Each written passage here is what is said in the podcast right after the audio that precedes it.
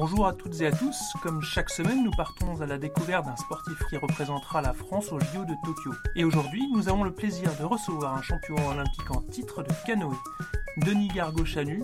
Bonjour Denis. Bonjour. Alors on connaît votre palmarès, champion du monde en monoplace en 2011 et donc champion olympique en 2016. Entre deux, c'est l'occasion d'en savoir un peu plus sur votre personnalité, le vécu d'un grand champion que vous êtes. Denis, vous êtes né à Apt, c'est ça, dans, ça. dans le Vaucluse? Ouais. Euh, J'ai l'habitude de dire que j'y suis seulement né. Euh, mes parents habitaient euh, dans un petit village à Saint-Martin de Castillon, Euh, donc c'est à une quinzaine de kilomètres de Apt. Et on a quitté le Vaucluse pour retourner à Marseille, puisque mes parents sont originaires de Marseille, quand j'avais 3 ans. Donc mon enfance sur laquelle j'ai des souvenirs, c'est plutôt à Marseille. D'accord. Alors comment ça s'est passé cette, enfance justement? Vous étiez un enfant sage?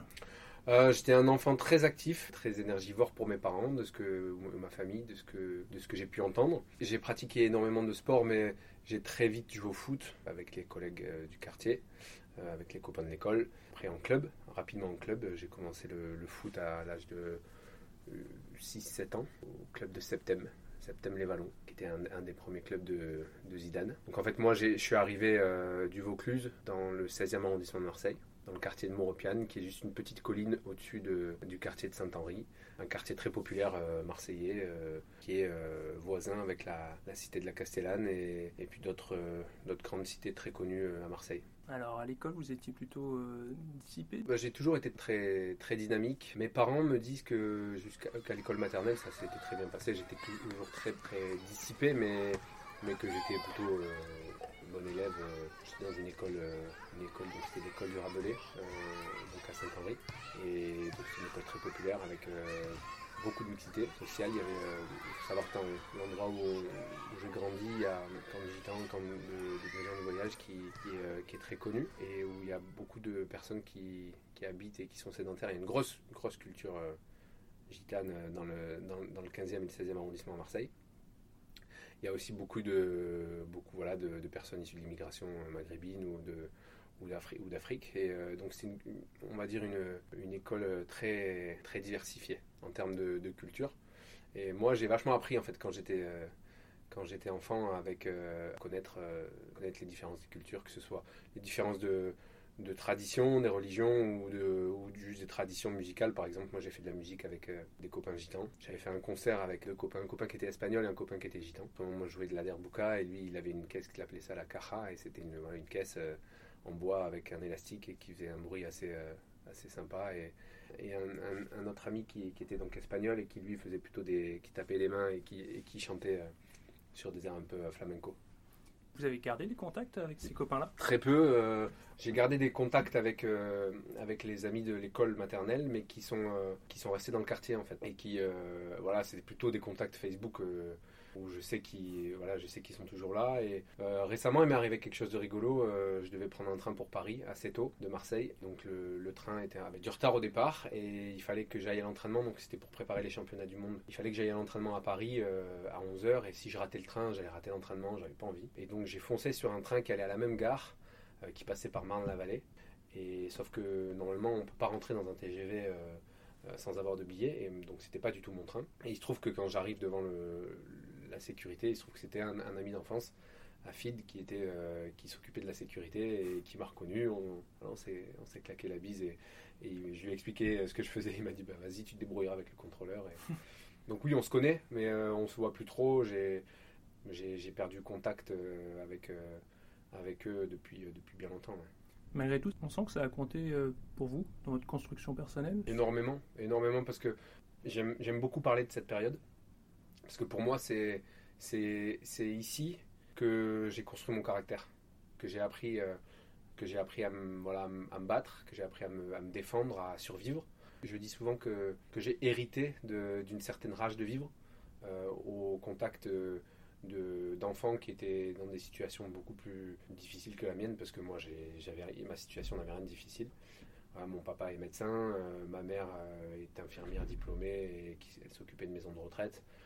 Et moi, au contact de, ces- de ces jeunes, euh, de ces jeunes amis, collègues, euh, des fois euh, ennemis parce qu'on se bagarrait, mais ça a été des moments très riches et qui m'ont permis de, voilà, de, de bénéficier de cette espèce de, de volonté de s'en sortir, de rage de vivre, alors que, alors que j'en avais pas, j'en avais pas vraiment besoin.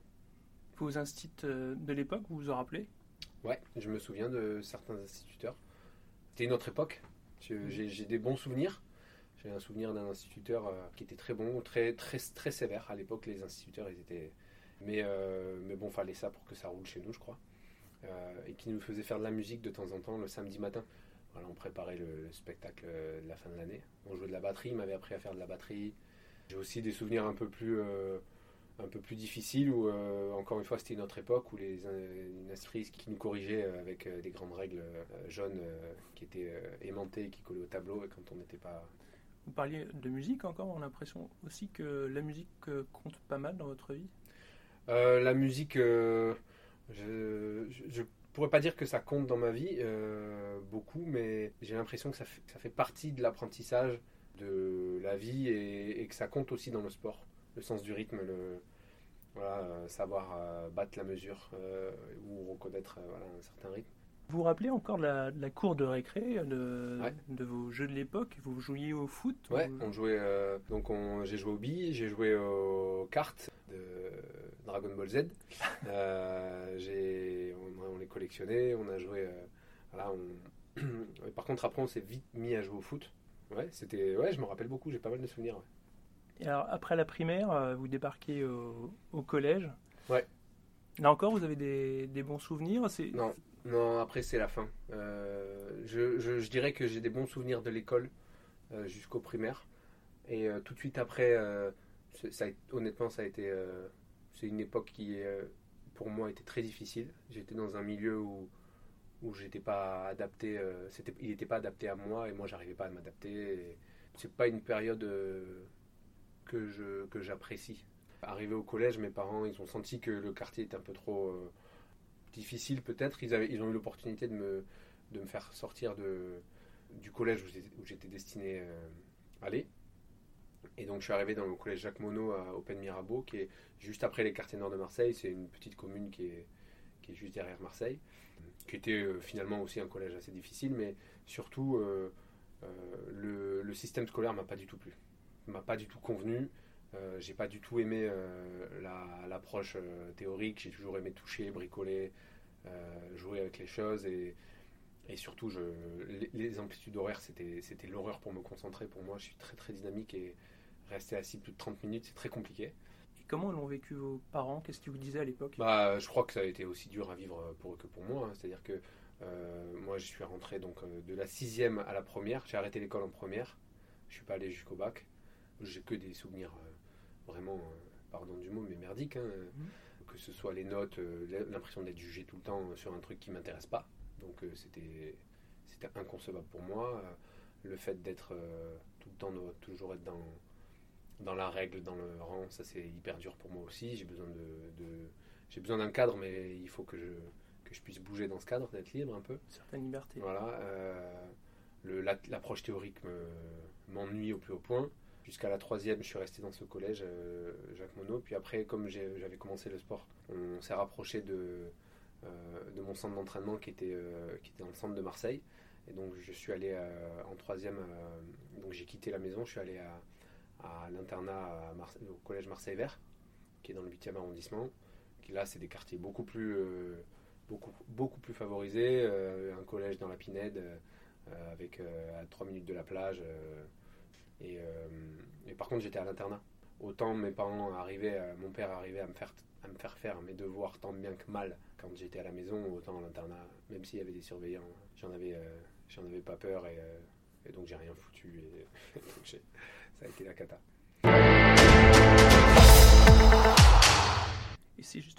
La période du collège où vous découvrez votre sport actuel. Oui. C'est, je crois, pendant un séjour chez votre oncle et votre tante. Ouais. Racontez-nous. euh, Alors en fait, euh, donc moi j'étais, par contre j'étais à l'époque j'étais, j'étais très mordu par le foot. Euh, mon club donc Septem les Vallons qui était une commune à côté des Mirabeau, euh, à côté de mon collège. Euh, et puis euh, un été, donc je parlais foot, je, je vivais foot, je mangeais foot, je jouais au foot toute la journée. Dès que je rentrais chez moi, je, je, posais mon cartable, je prenais le ballon, j'allais jouer au foot euh, dehors dans le quartier. Que je crois que j'ai saoulé mes cousins un été euh, avec le foot. Et puis mon cousin Charlie, qui était donc lui en équipe de France junior, moins de 23 ans à l'époque en canoë slalom, m'a dit Tu nous fatigues avec, avec ton foot, viens faire du vrai sport avec moi. Je te, je, te, mets au défi de traverser la rivière, je te mets dans mon canoë, je te file une pagaie, et je te mets au défi de traverser la rivière sans tomber à l'eau. Et donc moi, grande gueule marseillais, j'ai dit je vais y arriver tout de suite. Et, euh, et donc j'y suis pas arrivé. Et donc comme je suis, euh, voilà, comme je, comme je, suis assez fier, bah, j'ai réessayé, réessayé. J'ai passé l'après-midi dedans j'ai adoré. Voilà, j'ai très bons souvenirs de ce moment-là aussi. Et, je suis rentré et puis j'ai réfléchi un peu et puis euh, le lendemain j'ai dit à ma tante Tati, je veux faire du canoë. je veux en faire à Marseille. Comment ça se passe? Est-ce qu'il y a un club? Est-ce que tu connais? L'eau, euh, qu'est-ce que ça représentait pour vous? C'était un élément dans lequel vous vous sentiez bien euh? Ouais, j'ai toujours été proche de l'eau, toujours nagé euh, beaucoup. Oui, on a, on a la chance, moi j'ai la chance d'avoir grandi à côté de la mer, donc mes parents aimaient beaucoup la mer, donc on y allait souvent, et mon père faisait du bateau, donc j'ai toujours su nager en fait, je crois. Je ne me rappelle pas avoir appris à nager.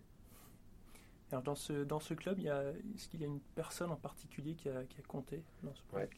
Alors le club, euh, c'est une redécouverte aussi de une, grosse période, euh, un peu comme mon enfance, qui a été, euh, qui a été très marquante, surtout avec des rencontres. donc il y avait un président, président de mon club, Alberto Bellem, qui était président emblématique, qui a, fondé ce club. Avait une certaine, une certaine aura. Je parle, je parle de lui au passé parce qu'il est mort il y, a, bah, il y a un an maintenant. Et c'est une personne qui a énormément compté dans ma vie. Il m'appelait mon enfant et, et lui, il m'a appris la compétition. Il m'a appris à canaliser cette énergie il m'a appris à avoir un but, il m'a appris à, visualiser ce but et à, et à se dire euh, qu'est-ce qu'on fait pour y arriver. Il m'a appris la, rigueur, d'une manière un peu militaire. C'est peut-être ce qu'il vous fallait. fallait ouais, C'était peut-être ce qu'il me fallait. Mais en tout cas, ça, me parlait. Voilà, une espèce de figure d'entraîneur à l'ancienne euh, qu'on pouvait avoir euh, à côté de lui. Philippe Lucas, c'est un rigolo, quoi. mais vraiment, vraiment. Il a capté tout de suite que moi je répondais à ça et il m'a et il m'a poussé. Et on, a, on s'est tout de suite bien entendu sur ça. C'est-à-dire, en fait, euh, il m'a pris au défi, il m'a dit Tu fais ça, euh, si tu n'y arrives pas, euh, ça sert à rien qu'on t'entraîne, tu retournes chez toi, tu vas jouer au foot. C'était assez dur, mais ça m'a, ça m'a énormément marqué. Et puis après, il m'a suivi tout au long de ma carrière, tout au long de ma vie. Il m'a aussi appris les bonnes valeurs. Il a beaucoup compté. Grâce à ça, vous allez disputer vos premières compétitions. Comment ça se passe? Eh ben, Les premières compétitions, moi j'en ai des souvenirs euh, assez, euh, assez sympathiques. C'était euh, donc des compétitions minimes, donc il n'y avait pas grand monde, c'est de l'animation régionale. je crois que je faisais en plus je faisais du canoë, donc à cet âge-là, beaucoup de monde fait du kayak. Et plus tard, les gens se spécialisent. Moi je faisais déjà du canoë, donc grosso modo j'étais premier ou deuxième, mais, mais sur trois quoi. Donc il n'y avait pas grand monde qui en faisait. Euh, donc ça s'est très vite bien passé. Et puis après, euh, je me rappelle surtout de ma première euh, médaille au championnat de France en slalom. C'était en 2004 à Bourg-Saint-Maurice, où j'ai gagné le titre de champion de France cadet et où j'étais déjà pas attendu. C'est-à-dire que j'étais déjà, j'étais déjà un peu la surprise, le trouble fait. Puis c'est l'équipe de France junior? Puis c'est l'équipe de France junior en 2004, 2000, ouais, 2004, les champions de France cadet en 2003. Et en 2004, je rentre en équipe de France junior. Donc c'est l'année des Jeux de Athènes où Tony va gagner son deuxième titre olympique et où moi je fais mon entrée en équipe de France. À ce moment-là, cette période-là, vous êtes encore euh, adolescent? Ah, Je suis passé euh, au-delà de l'adolescence. De par, ma, de par mon passé, je pense que j'avais arrêté l'école. Donc j'étais déjà dans une posture de comment je gagne ma vie. Euh, comment je, je, deviens indépendant, comment je fais pour devenir sportif professionnel, comment je fais pour, euh, pour aller gagner les Jeux Olympiques ou les Championnats du Monde rapidement. Votre entourage à ce moment-là, quel euh, rôle joue-t-il? Mes parents, je crois que je crois que je leur dois une fière chandelle sur un point. Euh, je ne sais pas s'ils avaient vraiment le choix, mais ils auraient, ils auraient pu beaucoup plus batailler. Mais quand j'ai décidé d'arrêter l'école, ils m'ont suivi, ils m'ont fait confiance. Et ça, je, je, dois dire que moi, dans leur position aujourd'hui, je suis parent. J'ai deux filles qui sont en bas âge, je suis pas, elles ne sont pas sur le point d'arrêter l'école. Mais dans le rôle de père, de me projeter et de me dire à ma fille à, 16 ans si elle veut arrêter l'école euh, pour faire du canoë, qui est un sport qui n'est pas bien rémunéré, où il n'y a pas beaucoup d'avenir, et euh, je ne sais pas comment je réagirais. Et je trouve que, que mes parents ont une, une, réelle clairvoyance, une réelle intelligence, euh, et ils m'ont soutenu là-dedans. Et ça, je leur dois, je leur dois, une, je leur dois beaucoup parce que, parce que tout, tout poussait, honnêtement, tout poussait à croire que c'était de la folie. Vous avez des frères et sœurs? Oui, ouais, j'ai un grand frère de 8 ans, mon aîné. Il s'appelle Bruno. Qu'est-ce qu'il fait dans la vie? Il est euh, propriétaire d'un bistrot à Marseille, euh, dans le 5e arrondissement. Et quel était son rôle? Mon grand frère, il a, on a 8 ans de différence, donc euh, on- j'ai l'impression qu'on s'est pas beaucoup vu quand j'étais petit. Euh, j'ai l'impression que moi je suis arrivé, euh, il avait 8 ans, ça faisait 8 ans qu'il était seul, fils unique avec papa-maman. J'ai pris conscience de ça euh, un peu plus tard, mais euh, j'ai dû un peu bouleverser sa vie. Je crois qu'il ben, a, il a pris soin de moi comme, comme un petit frère euh, jusqu'à ce que j'ai euh, 10 ans. Mais après, c'était le grand frère qui a fait aussi, qui a eu des difficultés scolaires, qui a eu des difficultés. À 18 ans, c'est la majorité. Comment vous vivez ce, ce passage-là? Euh, moi, je n'ai pas eu l'impression d'avoir 18 ans à 18 ans, j'ai eu l'impression d'avoir 18 ans à 15 ans quand je suis parti de chez moi. Donc, euh, parce que je- donc j'ai quitté la maison euh, pour aller à l'internat à Marseille. Euh, donc Marseille, c'est très grand. On habitait euh, Saint-Henri pour aller à Marseille-Vert. euh, un matin de bouchon, il faut bien une heure et quart. Donc j'ai quitté la maison très tôt, donc j'avais euh, 14 ans. À 16 ans, je suis parti à Pau. Et, donc j'étais déjà indépendant. Donc là c'était aussi un, internat sportif où j'avais un appart, euh, un frigo. euh, bon, je faisais pas à manger parce qu'il y avait la, voilà la, la cantine du de l'internat, mais, mais j'étais libre, euh, libre comme l'air. Je pouvais sortir comme je voulais, je pouvais faire ce que je voulais. Euh, donc la discipline, euh, si j'en avais pas eu, euh, je serais parti en cacahuète euh, très très vite. Vous avez parlé de premières bêtises aussi, du genre? Non, les premières bêtises, je les ai faites avant, je les ai faites, euh, je les ai faites à Marseille. Non, mais quand je dis les premières bêtises, ben, c'est malheureusement c'est voilà les premières euh, consommations de, stupéfiants, euh, d'alcool, euh, de cigarettes, de sortir quand on n'a pas le droit, de faire des, petits larcins. Et ça, je l'ai fait, je fait tôt, je l'ai fait de, je fait de 12 à de 12 à 15 ans. Et mes copains, euh, les copains de l'équipe de France qui avaient grandi dans un, environnement plus serein, plus plus sain. Eux, ils ont découvert un peu ces, bêtises-là à l'âge de 17-19 ans. Et, euh, et c'est le moment où il faut s'entraîner dans, dans une vie de sportif de haut niveau. C'est le moment où, euh, où il faut mettre les bouchées doubles, où il faut, euh, où on, on passe de junior à senior. Et, et moi, j'ai bénéficié de ça. En fait, je les ai rattrapés là.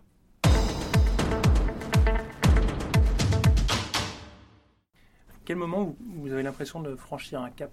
Quand je suis médaillé au championnat d'Europe junior. Donc je suis médaillé de bronze au championnat d'Europe junior. À l'époque, il y, a- il y a un petit génie français qui est très fort, qui est champion d'Europe junior. Mais on se tire la bourre tous les deux. On est, déjà, on est très copains et on s'entraîne ensemble à Pau. Et, Petit gé- Le petit génie qui s'appelle? Qui s'appelle Norbert Neveu. Pour la petite anecdote, aujourd'hui, mon partenaire d'entraînement, c'est son grand frère Boris, qui est quelqu'un qui, est, qui était très doué. Tout le monde promettait euh, un bel avenir. Voilà, il avait, euh, il avait quelque chose que les autres n'avaient pas, que je n'avais pas. Et moi, je me battais, euh, je me battais pour le rattraper. Et je l'ai rattrapé, je l'ai doublé parce que, grosso modo, parce qu'il a découvert l'apéro. C'est peut-être un peu réducteur, mais c'est comme ça que j'ai vécu. Non, euh, plus sérieusement, j'ai l'impression que, que moi j'avais, voilà, que j'avais, euh, j'étais passé à directement dans la volonté de, de devenir un champion, et lui il découvrait un petit peu, voilà, le- les joies de la liberté, d'être tout seul, de pouvoir faire la fête, plus habiter chez ses parents. Et le talent ne fait pas tout. Dans le sport de haut niveau, il faut être euh, tenace. et un peu chanceux parfois Alors, euh, je suis partagé sur le, sur la chance. J'aime bien dire des proverbes. Allez-y.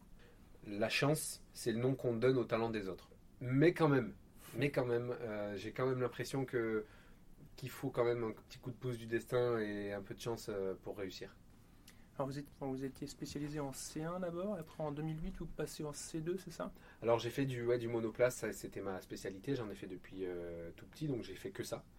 Et, et après en 2008, il y a un, un grand athlète français de l'époque qui était médaillé aux Jeux de Pékin, qui, euh, qui vient me voir et qui me, C'est Fabien Lefebvre? Fabien Lefebvre, voilà, et qui me dit euh, Ah, je vais me mettre, euh, je vais me mettre au canoë euh, monoplace, et puis je vais, te, je vais te voler ta place pour, euh, pour euh, Londres. Et comme on était copains à l'époque, euh, euh, je lui ai dit bah, Si tu fais ça, je te parle plus, on est plus copains, tu deviens concurrent. Et, donc, euh, et puis il a réfléchi, et puis il s'est dit Ouais, finalement, euh, est-ce que tu veux faire du C2 Et j'ai dit Bah ouais, pourquoi pas. Et j'ai beaucoup progressé à ses côtés aussi, lui, il a- il m'a aidé à passer, euh, à passer un certain cap de, de- voilà, du, jeune, euh, du jeune espoir qui est, qui est médaillable à un jeune athlète médaillé. C'est encore une fois une rencontre qui change un peu. Alors, la rencontre, euh, je dirais que c'est pas forcément Fabien qui m'a qui m'a aidé. Fabien, c'était mon coéquipier. Donc, c'est c'est vite devenu. Euh, ça a été un modèle, euh, un rôle à suivre pendant un moment. mais ça c'est vite devenu mon coéquipier, donc pour moi c'était mon égal. Euh, en revanche, c'est notre entraîneur à l'époque, qui était Jean-Yves Chuetin, un ancien athlète aussi, qui avait fait les Jeux d'Atlanta en 96, euh, qui m'a révélé à mon, plus, haut niveau, que ce soit en biplace ou en monoplace. Et c'est avec lui que, bah, que j'ai décroché mon premier titre de champion du monde senior.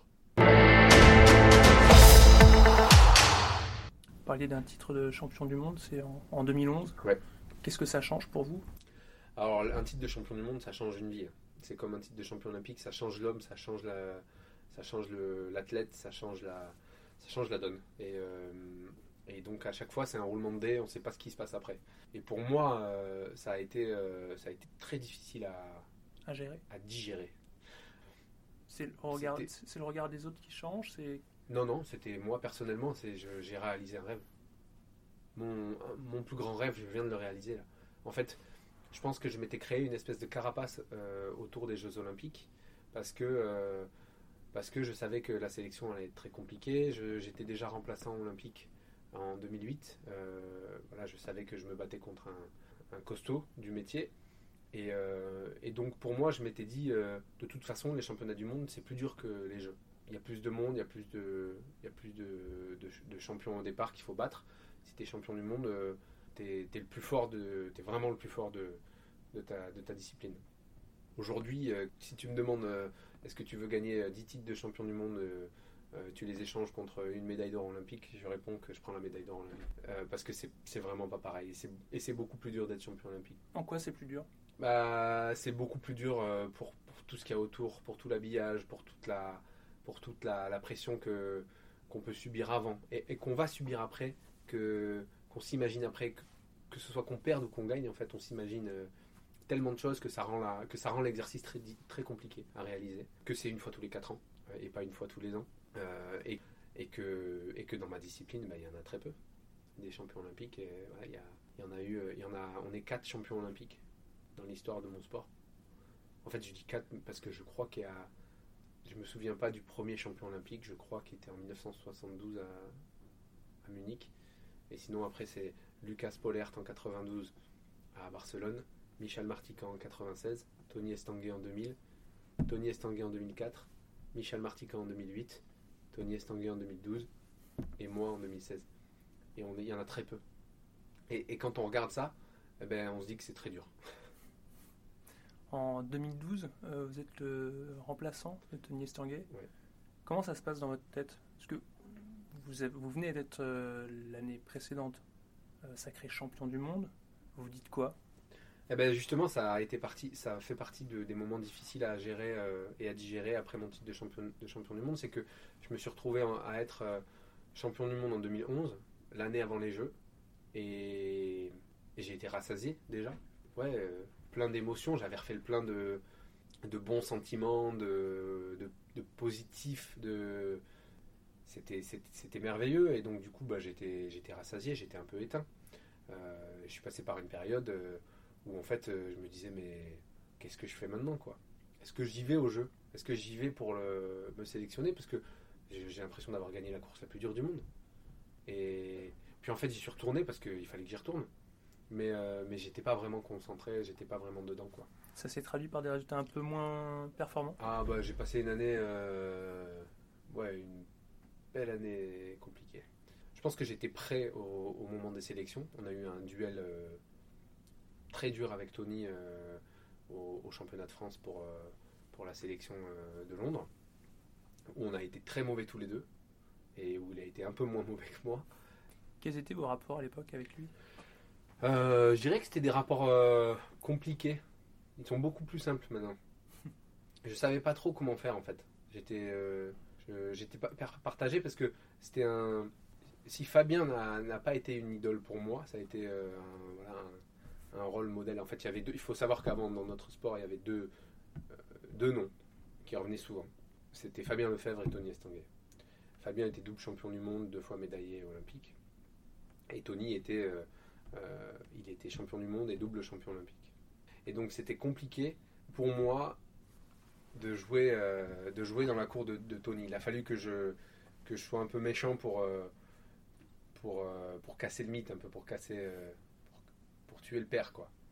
Euh, et donc c'était des rapports un peu conflictuels euh, à certains moments, dans le sens où j'étais le, pardonnez-moi l'expression, mais le, jeune petit con qui ramenait sa grande gueule, mais où j'ai eu besoin de ça pour, euh, pour l'atteindre en fait, pour euh, juste pour me mettre à son, au moins à son niveau, même s'il était encore beaucoup plus haut que moi, pour que j'arrive au moins à, ses chevilles. J'ai, eu beaucoup d'admiration et j'ai toujours de l'admiration pour ce qu'il a fait. Et, euh, je savais qu'il fallait que je sois méchant avec lui, mais j'avais pas envie d'être méchant avec lui. Donc euh, sur, la, sur la dernière année là où on était en compétition, j'étais rassasié, j'étais champion du monde. Lui repartait pour, pour essayer d'être champion olympique une troisième fois. Et, euh, et quand on nous a mis en duel, moi j'avais pas envie, j'avais plus envie d'être méchant. J'avais envie de, j'avais envie de vivre à côté de, cette légende de, mon sport et de partager euh, des bons moments avec lui et, de me dire bah, c'est le meilleur qui ira au jeu et qui sera champion olympique. Et je crois que je crois que j'ai réussi à me rattraper de, de mon comportement sur cette dernière année où j'ai euh, j'ai essayé d'être le plus correct possible. C'était pas forcément toujours le cas. C'était pas forcément le cas avant parce que encore une fois voilà j'avais c'était dans, dans mes plans de- d'aller le, le, le- le titiller un peu de le taquiner quoi.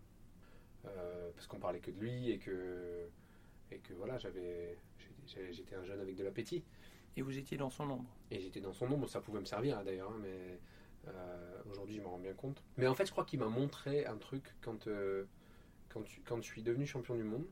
Il est venu me voir et il m'a félicité ce, qui est normal mais il l'a fait avec le sourire en me disant bravo vraiment il le pensait. Et, euh, et ça m'a je pense que c'était euh, ça et la poignée de main de Michel Martican euh, aussi c'était je pense le plus beau cadeau que je pouvais recevoir. Et il m'a montré de la classe. Et derrière ben j'avais plus envie de l'attaquer j'avais plus envie de le, de le mordre quoi. J'avais plus envie de j'avais juste envie de me mettre à côté de lui et d'être euh, et de me battre contre lui mais pas de mais à la, mais à la, à la régulière quoi. Vous en avez discuté depuis avec lui De Euh, cette euh, période? de cette période non très peu. De cette période euh, ça, ça reste quand même ça reste un, un- je pense un, un peu ouais un peu un peu un peu tabou quoi. On, s'est quand même on s'est quand même tiré dans les pattes et, et mais par contre je, je sais que ça lui a servi pour revenir au plus haut niveau pour gagner les Jeux de Londres et je sais que moi ça m'a servi énormément aussi c'était une, péri- une période qui s'est très bien finie pour lui. Moi, ça s'est mal fini euh, sur, la, sur la sélection de Londres, mais par contre, ça m'a servi. Une... quand, il, quand il remporte ce titre à Londres, vous voyez la course? Ouais, alors moi, j'ai j'ai dit oui, je, je veux, euh, je veux aller à Londres et je veux aller l'encourager. Justement parce que, parce que j'avais, en fait, malgré, euh, malgré que je cours pas, j'avais l'impression de faire partie de la course. Et donc, je suis allé l'encourager avec mon partenaire, notre partenaire commun d'ailleurs. Et, puis quand il a gagné, ben, en fait j'étais partagé entre, entre j'étais subjugué par, euh, sa, carrière qui, devenait magnifique, extraordinaire. Et j'étais euh, et j'étais en colère quoi. Je me suis dit mais c'est- c'est- je dois être là, moi je dois être en train de courir, j'aurais pu courir. Et, donc j'étais content, euh, très content pour lui. J'étais content d'être là aussi pour voir ce, que, ce qui se passait dans mon sport. Est-ce que ça vous a motivé pour, euh, pour la suite? Ce qui m'a, ouais, absolument. Ce qui m'a motivé, c'est pas forcément de le voir gagner. Ce qui m'a motivé, c'est que autant j'ai, j'ai énormément souffert cette année-là de, du surplus de soutien qu'il a reçu de la part des gens dans cette course olympique.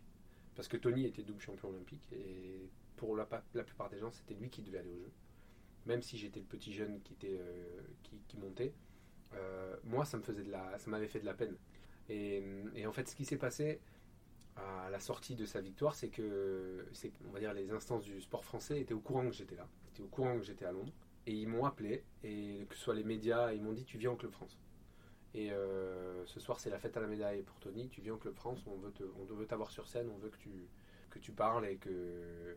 Donc en fait j'ai eu énormément de soutien à cette soirée-là, euh, parce que j'ai dit bah, je viens encourager Tony. Et en fait les gens ils s'attendaient pas à ça, ils s'attendaient à à voir l'adversaire qui va pas l'encourager et qui espère qu'il se plante en fait. C'est à ce moment-là qu'il y a un passage de témoin entre lui et vous? Ouais, quelque part, un petit peu, euh, les gens, les gens ils, se disent, ils se sont dit, mais voilà, maintenant c'est ton, c'est ton heure. À ce moment-là, vous allez vous entourer de plusieurs spécialistes? Ouais, donc en fait, euh, l'histoire, euh, l'histoire avec Fabien Lefebvre et, et Jean-Yves Chotin, elle s'est arrêtée aux sélections olympiques. Et donc, à, à, cette soirée du Club France, il n'y avait pas que moi, il y avait, il y avait un autre champion olympique qui s'appelait à l'époque Wilfried Fogg et qui maintenant s'appelle Sandra. Et, et, donc, il me dit Mais on va t'aider, on va t'accompagner. Il m'a vachement aidé dans, dire, la reconquête de, la motivation, de vouloir repartir au combat, de vouloir refaire de, la, compétition de canoë slalom. Mais il n'était pas entraîneur fédéral. Donc j'avais besoin d'un entraîneur fédéral. Et, donc celui qui, a pris cette casquette-là, c'était Thierry Saïdi, euh, qui était sur le pôle de Rennes. Euh, et voilà. Et donc, euh, donc c'était assez compliqué. Hein. J'étais un petit peu fou là aussi. J'avais un entraîneur à Rennes, un entraîneur à Toulouse, un entraîneur à Pau pour la préparation physique. Et moi, j'habitais à Marseille, donc c'était un peu, c'était une usine à gaz un peu. Et donc j'ai tenu comme ça pendant deux ans. Et au bout de deux ans, j'ai vu que ça marchait pas. Et donc j'ai coupé, j'ai coupé les, liens avec, avec ce trio pour pouvoir me reconcentrer. Mais Wilfried a toujours, a toujours été là. Il a toujours continué à m'accompagner sorte de grand frère, un peu. Et surtout, euh, il m'a apporté cette vision olympique que je ne que je connaissais pas. Avec son aide, euh, j'ai mis sur papier des, des, voilà, des gens qui pouvaient m'accompagner pour être, euh, pour être champion olympique en 2016. Et le nom de Benoît Péchier, qui a été champion olympique en 2004 à Athènes, est ressorti. Et, et donc il a dit bah, écoute, je réfléchis, et puis je te donne ma réponse. Et puis quelques semaines plus tard, il a accepté, et depuis, c'est toujours mon entraîneur. Vous passez les qualifications pour les JO, comment ça se passe? C'est à Pau, donc euh, 4 ans avant ça s'était mal passé, et 4 ans après ça s'est bien passé. Euh, je les ai beaucoup préparés, euh, je suis allé m'installer à Pau avec ma famille. Euh, à l'époque j'avais qu'une seule petite fille, et donc elle allait à l'école maternelle, on avait fait... on l'avait radiée de, de l'académie de Marseille et on l'avait réinscrite à Pau pour 3 mois, voilà, pour préparer l'épreuve des sélections. Et voilà, ça s'est bien passé. J'ai gagné les deux premières courses sur trois. Donc j'ai été sélectionné au bout de la deuxième course. Ça s'est très bien passé. Par contre, derrière, euh, euh, moi j'ai très vite voulu m'en aller parce que c'est des moments. Euh, c'est des moments très difficiles, les sélections olympiques dans notre sport. C'est des sélections couperées où on est. voilà, là à l'époque on était cinq à pouvoir prétendre à la sélection. Et, et où il n'y en a qu'un qui y va. Et donc, bah, moi j'étais content, mais les autres ils pleuraient. Et donc, du coup, ça me fait de la peine pour eux. J'ai des très bons souvenirs du fait que j'ai réussi à me sélectionner. Mais j'ai cette espèce d'empathie qui, qui arrive quand je les vois pleurer. Je dis, mais je sais par quoi ils passent parce que 4 ans avant, c'était moi. Et, c'est dur. Je me mets dans leur peau et, je, et voilà, je, me dis, euh, je me dis c'est quand même un sport. Euh, c'est quand, même, quand même dur le sport. À Rio, comment ça se passe? Et à Rio, bah, ça se passe très bien. Je suis dans mon élément. Je, me rends compte que que je découvre euh, l'idée que je me faisais des jeux, c'était euh, c'était encore plus grandiose. Mais en fait, ça, ça me correspond tout à fait. Beaucoup de pression, beaucoup d'enjeux, beaucoup de psychologie et surtout euh, beaucoup de plaisir. Voilà, on, se prépare au jeu, on est dans, on, a le meilleur matériel qu'on peut avoir, on a le, on a la meilleure préparation physique, tout est fait pour qu'on réussisse. et à côté de ça, l'événement, il est là pour te casser, pour te briser, pour, pour voir si tu es un vrai champion. Euh, et, j'ai relevé ça comme un défi, moi. Ça m'a vraiment plu. J'ai vraiment passé une quinzaine formidable. Je me suis senti appartenir à, une communauté de sportifs, représentants de la France. Et je me souviens d'un moment fondateur. C'était pendant le défilé de la cérémonie d'ouverture de, des Jeux, où euh, c'était Teddy Riner qui était porte-drapeau.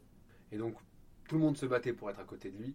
En bon, en bon malin, j'avais réussi à être devant avec, euh, avec juste derrière les judokates parce que je m'étais dit les judokates, euh, Teddy va les protéger, donc je me mets juste derrière, comme ça je suis sûr d'être pas loin. Et quand il a, on arrive sous le tunnel où on passe euh, dans le Maracana, un tunnel assez, euh, voilà, assez étroit pour une délégation d'athlètes, et où à un moment donné on est parqué et on attend que ce, qu'on nous donne le go pour y aller. Et là, et là Teddy, il lance une Marseillaise avec sa, avec sa, voilà, avec sa prestance, avec son, son charisme que seul lui peut avoir. voilà, il fait deux mètres, quand il ouvre la voix, tout le monde au fond l'entend. Et il lance la Marseillaise. Et tout le monde, et on, et on commence à chanter la Marseillaise. et voilà, une espèce de, de, de, fraternité entre sportifs du même pays. Et on va défiler pour notre pays dans les Jeux, mais c'est un moment qui est, en fait, qui est, qui est très personnel. On est dans un truc un peu plus gros, c'est la France, et on est ensemble. Et j'ai senti vraiment cette espèce d'âme d'équipe de France olympique à ce moment-là. Et j'étais mais j'étais mais tellement heureux d'être là que, que, que ça m'a derrière j'ai passé euh, j'ai passé euh, que de très bons moments. C'est un sentiment que vous n'aviez pas forcément ressenti pendant les, les championnats du monde? C'est non, ça n'a rien à voir. C'est complètement différent parce que parce que c'est tous les sports ensemble, tous les athlètes ensemble. Voilà, il y avait Teddy Riner qui était porte-drapeau, qui lance cette Marseillaise, mais derrière il y a, Nicolas Batum, il y a, Tony Parker, il y a euh, il, y avait Tony Oka qui était personne à l'époque pour moi, je ne le connaissais pas, qui devient champion olympique plus tard. Euh, il, y a, du monde, il y a énormément de monde et on est tous ensemble. On est, en fait, on fait partie de la même équipe et il n'y a, pas, euh, a, de, a pas de différence. Il a pas de différence. Et, et moi, je me suis senti porté par l'équipe de France olympique. C'est ça pour moi l'équipe de France olympique. Et alors, comment ça se passe la, la compétition pour vous? Et la compétition, bah, comme une compétition de très haut niveau où euh, tout le monde est très affûté et très aiguisé pour, euh, pour gagner, ça a été une compétition qui, était, qui a été compliquée mais qui s'est globalement, dans l'ensemble, bien déroulée. Est-ce qu'un certain Tony euh, Estanguet vous avez encouragé à ce moment-là? Il vous avait donné quelques conseils? On avait, Moi j'avais discuté avec Tony et d'autres champions olympiques de mon sport euh, un mois avant euh, pour, voilà, pour demander un petit peu comment ça se passait les jeux, euh, pour prendre de l'expérience avant d'y aller. Et donc oui, il m'avait aidé, mais c'était plus sur de, on va dire de l'extra sportif. Et comment ça se passe la finale? Et la finale, bah, une finale olympique, moi j'avais pas beaucoup d'expérience, mais j'en ai une bonne. Allez Denis c'est parti, Denis Gargot, le Marseillais qui est là dans cette finale de Deodoro. Il est bien Denis là pour l'instant, pas de faute. Et il est en avance Denis Gargot, 49 centièmes d'avance. Denis Gargot, le Marseillais pour aller euh, entendre cette Marseillaise. Allez Denis Gargot peut-être pour euh, être premier. Oui oh là là là là Denis Gargot Extraordinaire Ça fait partie des moments que moi j'aime rechercher. C'est-à-dire que c'est des moments où, où tout est tout est en place pour que la performance se crée, mais il y a en plus de ça un petit déclic qui fait qu'elle arrive. Euh, et, ce petit déclic, on l'a que très peu de fois dans la vie. Et moi, je pense que ce déclic-là, je l'ai eu dans la porte 3. C'est pour résumer, mais dans ma tête, euh, il, se passe quelque chose, qui, une espèce d'énergie de survie, de dire non, non, pas aujourd'hui, pas maintenant, euh, ça va pas se passer comme ça. Et, en fait, à partir de là, ça a été que du bonheur, de la glisse, euh, de la vitesse, de la sensation. Et, euh, et, sur la fin seulement, sur la fin de parcours, est remontée toute cette, toute cette haine, toute cette difficulté que j'avais pu rencontrer pendant l'Olympiade, la non-sélection en 2012 pour Londres, toute cette rage de vivre que j'ai pu, pu avoir quand, j'étais gamin, toute cette, voilà, toute, cette, toute cette notion de bagarre, d'adversité, de jamais rien lâcher. Ben, elle s'est exprimée sur les dernières portes et où c'est là où j'ai où j'ai conservé mon avance et où où j'ai où j'ai gagné où j'ai gagné la course parce que parce que c'était à la rage, à la bataille et, et je crie euh, de la dernière porte à, la ligne d'arrivée, je, je donne 4 ou 5 coups de pagaie en hurlant de rage. Et où quand j'arrive, je vois que je suis médaillé et, et derrière, c'est le soulagement. Je suis apaisé. Comme un accomplissement. Ouais, exactement comme euh, exactement comme euh, quand j'ai été champion du monde, en euh, mille fois plus intense. Vous disiez tout à l'heure que le titre de champion du monde avait changé votre vie. Quid du titre de champion olympique? Bah, ça, ça change un homme, ça change une vie, ça change une famille. C'est quelque chose de difficilement explicable, mais, mais ça n'a pas changé que moi. Ça a changé ma fille. Elle avait 3 ans et aujourd'hui elle en a 7 et elle va, sur ses 7 ans et elle se rappelle du jour où j'ai gagné. Elle se rappelle de ce qui s'est passé. Elle se rappelle que Bébert, Alberto Belém, mon président de club, euh, a embrassé la télé quand j'ai gagné, euh, qu'il a pleuré, que tout le monde pleurait autour d'elle et qu'elle ne comprenait pas pourquoi, euh, mais que c'était des bons pleurs. elle m'en parle souvent. Ça a changé, ça, ça a changé la vie voilà, de, de, beaucoup, de, beaucoup de monde autour de moi. De vos et proches. de moi aussi, oui, bien sûr. Ça vous a bonifié Ça vous a. Je sais pas. Pour moi, j'ai l'impression de, que c'est que c'est du positif, mais c'est quand même très lourd à porter. c'est très dur à digérer, encore plus dur qu'un titre de champion du monde. Et, c'est très intéressant à, vivre, mais, mais, mais c'est pas aussi bête et méchant que j'ai gagné, je suis plus fort et on repart et on recommence. C'est beaucoup plus subtil, beaucoup plus. Voilà, on parle de revers de la médaille, on parle, de, on parle de, du poids de l'or olympique. Vous y pensez encore euh, souvent? J'y pense, bien sûr, ça fait partie de ma vie. J'y pense autant que ce titre de champion du monde en 2011. C'est des accomplissements personnels. Donc euh, pour moi, c'est c'est des appuis autour de moi. Je m'en sers pour construire l'avenir. Mais, euh, mais c'est du passé aussi. Quand vous montez sur ce podium, qu'est-ce qui se passe? Euh, pas grand chose. Ça m'a, c'était plus des moments rigolos parce que pour la petite anecdote, euh, euh, la sono était très loin, le public était encore plus loin, donc moi j'entendais le, j'entendais le, la musique de la Marseillaise, j'avais l'impression de chanter au bon rythme, mais derrière ils n'étaient pas dans, le- tempo. Bref, c'était marrant. Par contre, je me rappelle, c'est Tony Estanguet qui me remet ma, médaille en tant que champion olympique sortant.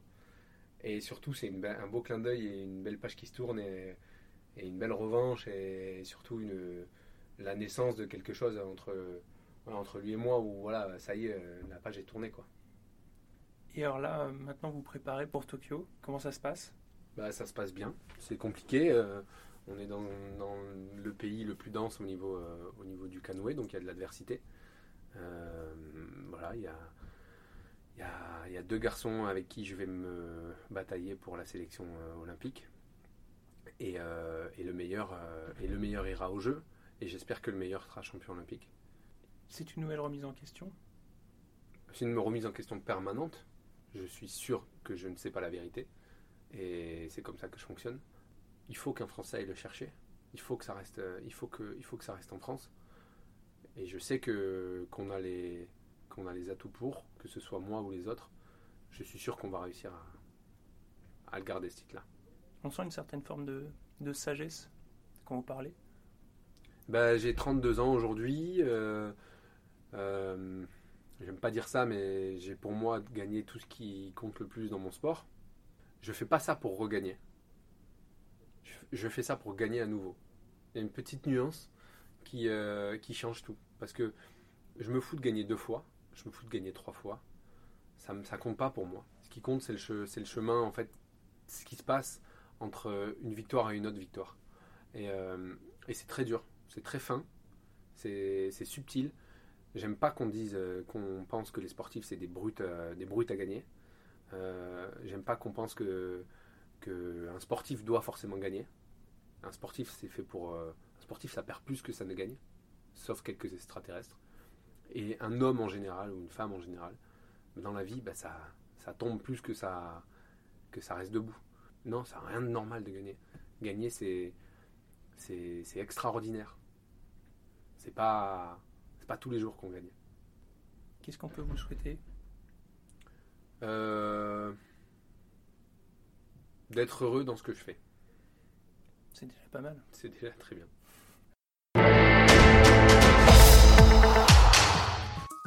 Voilà, ce podcast est à présent terminé.